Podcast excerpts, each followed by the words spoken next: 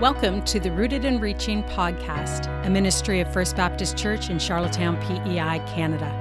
At First Baptist Church, our vision is to be people deeply rooted in the amazing gospel of Jesus Christ, who then reach out into our neighborhood, city, and the world as we live and share the good news. Here is this week's Rooted and Reaching message from FBC Charlottetown. Well, we're wrapping up this uh, current preaching series that we've been in called The Rest of the Story. And we're going to look this morning at literally what is the story of stories. We're not just talking about the rest of a story, we're going to be focused on the rest of the story. The rest of our story, the rest of the story for every person who's ever been born. The story of what the world can expect, and more pointedly, what Christ followers can expect in the end times, in the final days through the promised return of Jesus Christ. See, our challenge is that this is a story that has been told and foretold us through God's Word, but hasn't fully unfolded yet. And so the rest of this story, this prophetic story, I mean, the rest of it could very well come to pass at any given moment. And so, but until it does, it kind of makes understanding it a little more difficult. The last book of the Bible, book of Revelation. In some translations, the revelation of John. Other translations call it the revelation to John. It strikes me as one of those books where if you, you, know, you, you wake up early in the morning, you've got a little extra time, and you think, I'm going to spend a little more time in my Bible this morning. I think I'm going to go straight to Revelation. Right? But it's one of those books page after page, book number 66 of the Bible lays out these details, these mysterious details of the events to take place during the last days of the world. It, it, forecasts and, and it relays to we, the reader, an account of, of the final trials that are going to come at the end times, at Jesus' return and his ultimate uh, definitive defeat of Satan but it can be very, very difficult to understand. That's why we chuckled about spending free time in the book. Because the one who received these words originally, this revelation, the Apostle John, he's a guy in the first century, okay? He's given a vision of something nobody else has ever seen before, that hasn't even happened yet, and he's told over and over again write this down. Use the language that you have to describe, in Greek, what you're seeing about the wonder and glory of God at a time that hasn't happened yet. Just, John, just, you just go ahead and write that down. Go for it. And then 2,000 years plus go by, and we're trying to understand in our language, in our context, what he was trying to write in his language, in his context, about something that hasn't even happened yet. So here we are with the, the words of John where he's trying to put so he has things like, I saw what looked like. He's trying. I, I heard what sounded like. He, he's, he's trying. Other times, the details that John offers, frankly, are, are frightening. Uh, as we're about to see, other times they include content that's so unclear, so not obvious to us that there is actually no universal agreement on what John's actually saying in these passages. And for our purposes this morning, that's what we're going to be looking at. And before we dive into that, to consider this end time message from the book of Revelation, I first want to offer all of us some encouragement that's found in actually a different book in the New Testament, the first letter to the Corinthians, written by Paul. In referencing his own story, the Apostle Paul says this in chapter 9, verse 12. He says, For now we see only a reflection, as in a mirror. Then we shall see face to face. Now I know in part. Then I shall know fully, even as I'm fully known. And I think those words are helpful in our context this morning because even Paul, who wrote the majority of what we call the New Testament, is admitting in these words he doesn't actually fully see and by extension understand his own full story, the full story. And so, like him, we're in the same boat. We can see in part, we can understand a little, but we're only going to really fully understand at that time that God decides to reveal what He wants to reveal to us. So until then, we're left to do our best. We're left to dig through and try and understand through the inspiration of the Spirit that when Jesus comes, come quickly, Lord Jesus. When He comes, when the final days are unfolding around us, well, maybe then we'll have some hope of knowing and understanding the rest of this story more fully. But until then, we do our utmost. The million dollar theological term for discussing and learning about the end times is, word, is the word eschatology. It's a word that traditionally means the study of the last things. And, and usually it's treated as a discussion about the completion of God's working in this world. Now, most recently, this conversation in the North American church on end times eschatology and theology was inflamed starting around 1995 and through to about 2007 when two guys, Jerry Jenkins and Tim LaHaye, published a series of books called the Left Behind series. A murmur goes through the congregation. Oh, yeah, I know that one. I read them. Clearly, others did too. For those that didn't, who didn't get to participate in the murmuring that just happened, what these were was a novelized series of books that were laid out in relatively easy to visualize imagery and language as they told exactly what the authors understood the final days spelled out in the book of Revelation to say. And it starts with the removal of all true Christian believers from earth, and then book by book goes on to describe the author's understandings of what will happen to all of those unbelievers left behind. Now, you might have p- picked up twice that I said these were the author's understandings of the events of the last days. And because that's because there are, and you may not know this either, there are within scholars and theological study actually four different ways that the end times are understood. Four different ways, and that's just one of them. There are four different timelines that people uh, down through the years have committed to as they have read the exact same passages. One lands one place, one lands another place, somebody lands a third place, and then there's a fourth position as well. And all of these verses that we're talking about, we're going to look at this morning. They're in Revelation chapter 20, uh, verses 1 through 10. Revelation 21 through 10. We're going to read that passage together, and it picks up, uh, for some context here, directly following a, a, a mysterious description of a rider on a white horse with a sword coming out of his mouth that destroys the kings of the earth and their armies. It's a very stark image, representative uh, of Jesus at his return. And then it's from there that John moves into this key part of our story here this morning as the body of Christ. It picks up at uh, chapter 20, verse 1.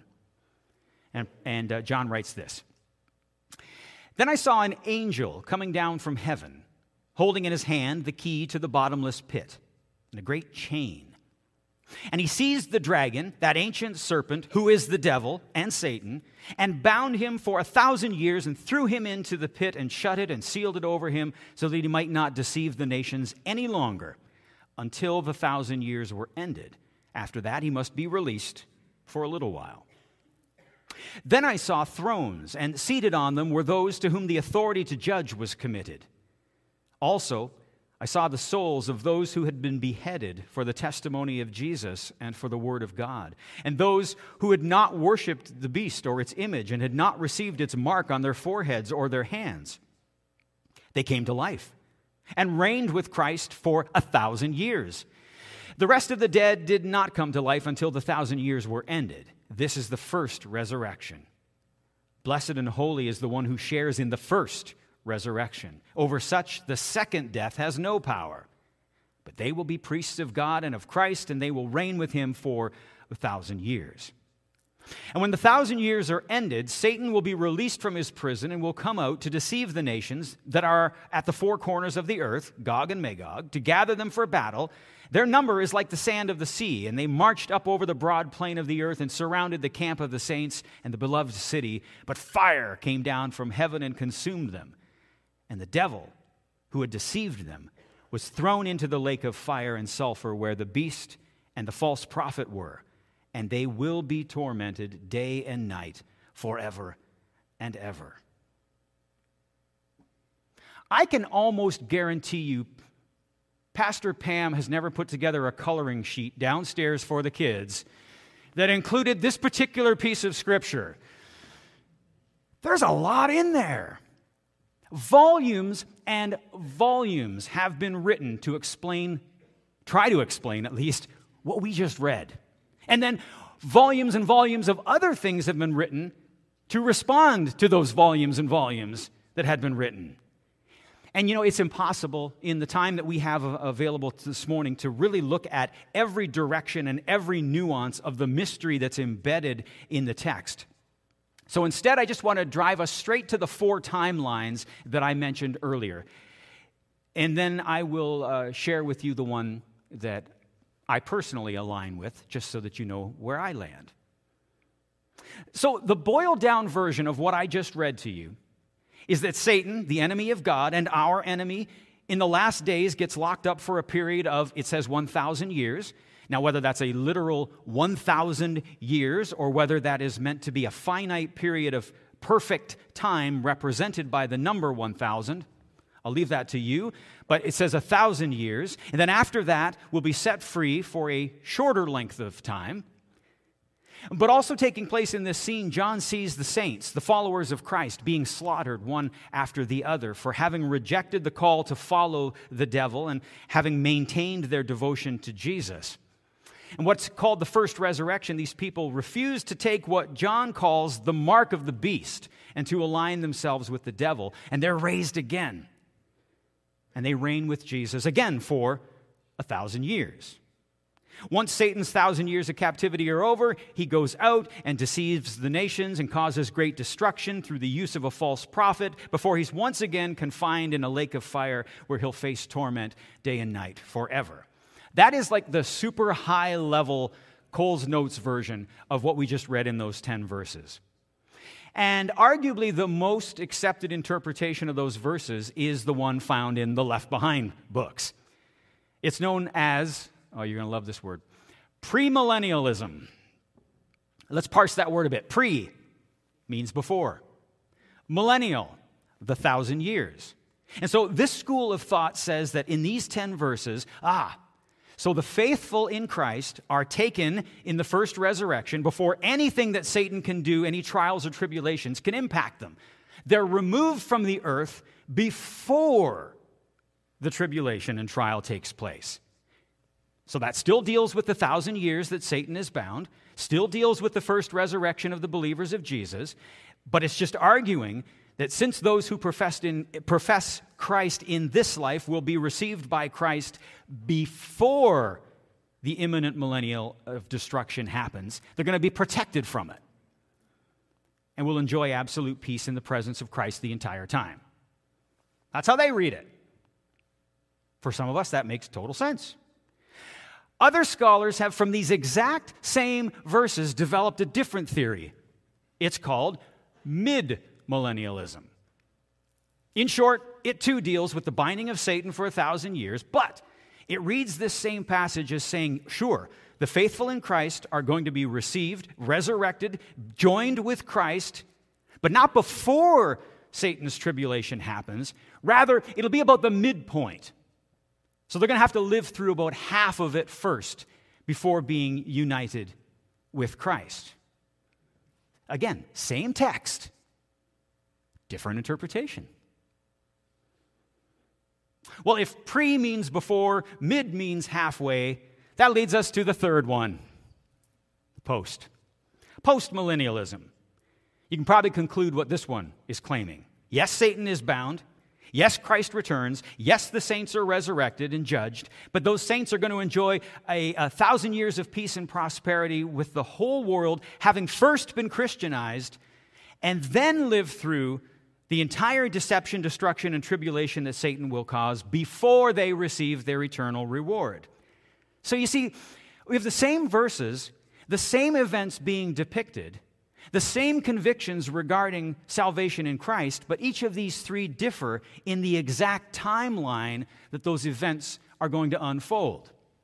Premill, mid mill, post mill. But I said there were four. Well, the fourth theory is actually, and here's a confession for you, the one that has always made the most sense to me. As a window into the rest of our story, this is the one that has just spoken loudest to me personally. It's called amillennialism or amillennialism. And it differs from the first three theories because it doesn't actually commit to an inarguable timeline for the events that are going to unfold. This fourth theory invites the reader to just keep in mind what's going to happen and to be less concerned with the order that it's going to happen in. Just know that it's going to happen. This, this fourth position still endorses the thousand years that Satan is bound, still deals with the imminent return of Jesus, still holds to the first resurrection of the believers by Jesus, still deals with the judgment of people, still deals with the period of peace of life and peace on the new earth under the reign of the Messiah. It supports the need to be in a saving relationship with Jesus before that unknown day arrives but it also supports the authority that God has and will exercise over the timeline. It supports the position that the rest of the story is going to play out and include all that the scriptures reveal in the Father's perfect timing. And so for me, it, has aligned most closely with, with what I think uh, uh, Matthew 24 has to say where Jesus says, No one but the Father knows when that time will come. No one knows. You can say it'll happen before the tribulation. You can say it'll happen midway through. You can say it'll happen after. But you know what? You're just guessing, and so am I. God knows. Only the Father knows the exact timing. So that, that takes me into kind of our application part of this morning's sermon. We have a rough idea of how the rest of the story will go. So, what do we do with that? What do we do with that knowledge now? How do we put that into action in our respective and individual faith journeys? Well, this morning I would encourage all of us to remember two things as we try to apply what the Word is saying to us this morning. First, I would say just be aware that there is a rest of the story. Be aware of what the Spirit of God has seen fit to include in the pages of the Scriptures and regard those words with authority. They're God's words. The story of your salvation begins to unfold fully when Jesus came the first time his birth, his life, his death, his resurrection. Accept that. Accept that your story, your story, is actually still playing out, and that the rest of the story is going to become clear to you when Christ comes again. But second, do all of that in light of the Apostle Paul's words to the Corinthians that we talked about earlier. For now we see only a reflection as in a mirror. Then we shall see face to face. Now I know in part, then I shall know fully, even as I'm fully known. See, the truth is, despite the best efforts of theologians, scholars, and preachers for years, and notwithstanding which of these four end times theories speaks loudest to you, our role as followers of Jesus isn't actually, actually never has been, to see and fully understand every facet of what God is going to do in his sovereignty in the last days ahead of time. That's just, well, that's just arrogance. He's God. He is omnipotent, He's omnipresent, He's omniscient meaning he's all powerful, he's everywhere all at once, and he knows everything about everything. We don't. We don't deserve, nor should we presume to already have the rest of this story mapped out, graphed out, and figured out in advance so that we can decide whether it's true or not. By faith, today, we accept that it's true but that we can only see a bit of it, shades of it. Possibilities of how it could unfold, but on our best day, all we're likely ever to get while here on earth is just a, a glimpse. We need to be okay with that. Trust God for the rest. No. Whether we're premillennial, midmillennial, postmillennial, amillennial, aren't sure of any of it yet at all, our responsibility isn't actually to have it figured out. Just be ready for it to play out. Be ready. Be at the ready for the return of Christ and for the rest of the story of creation and redemption, regardless of the timeline, the one that you align with more, which one seems more correct to you. It seems to me more profitable spiritually just to trust in Christ that it will happen and leave it up to God. In that you can be sure. Because, because not being ready for the rest of the story is a terrible thing to consider. Having rejected Jesus in this life will cause the rest of a person's life to be one of eternal separation from God's glory. But how beautiful will be the rest of the story for those in the church who are ready today. Church, Jesus is coming again. And when he does, he will usher in the rest of your story, my story, our stories, the rest of the greatest story that's ever been told. As the worship team reconvenes, let me lead us in prayer.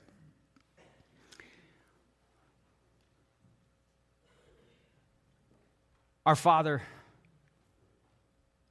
we hear what your word is saying this morning. We hear what your spirit is pointing us to.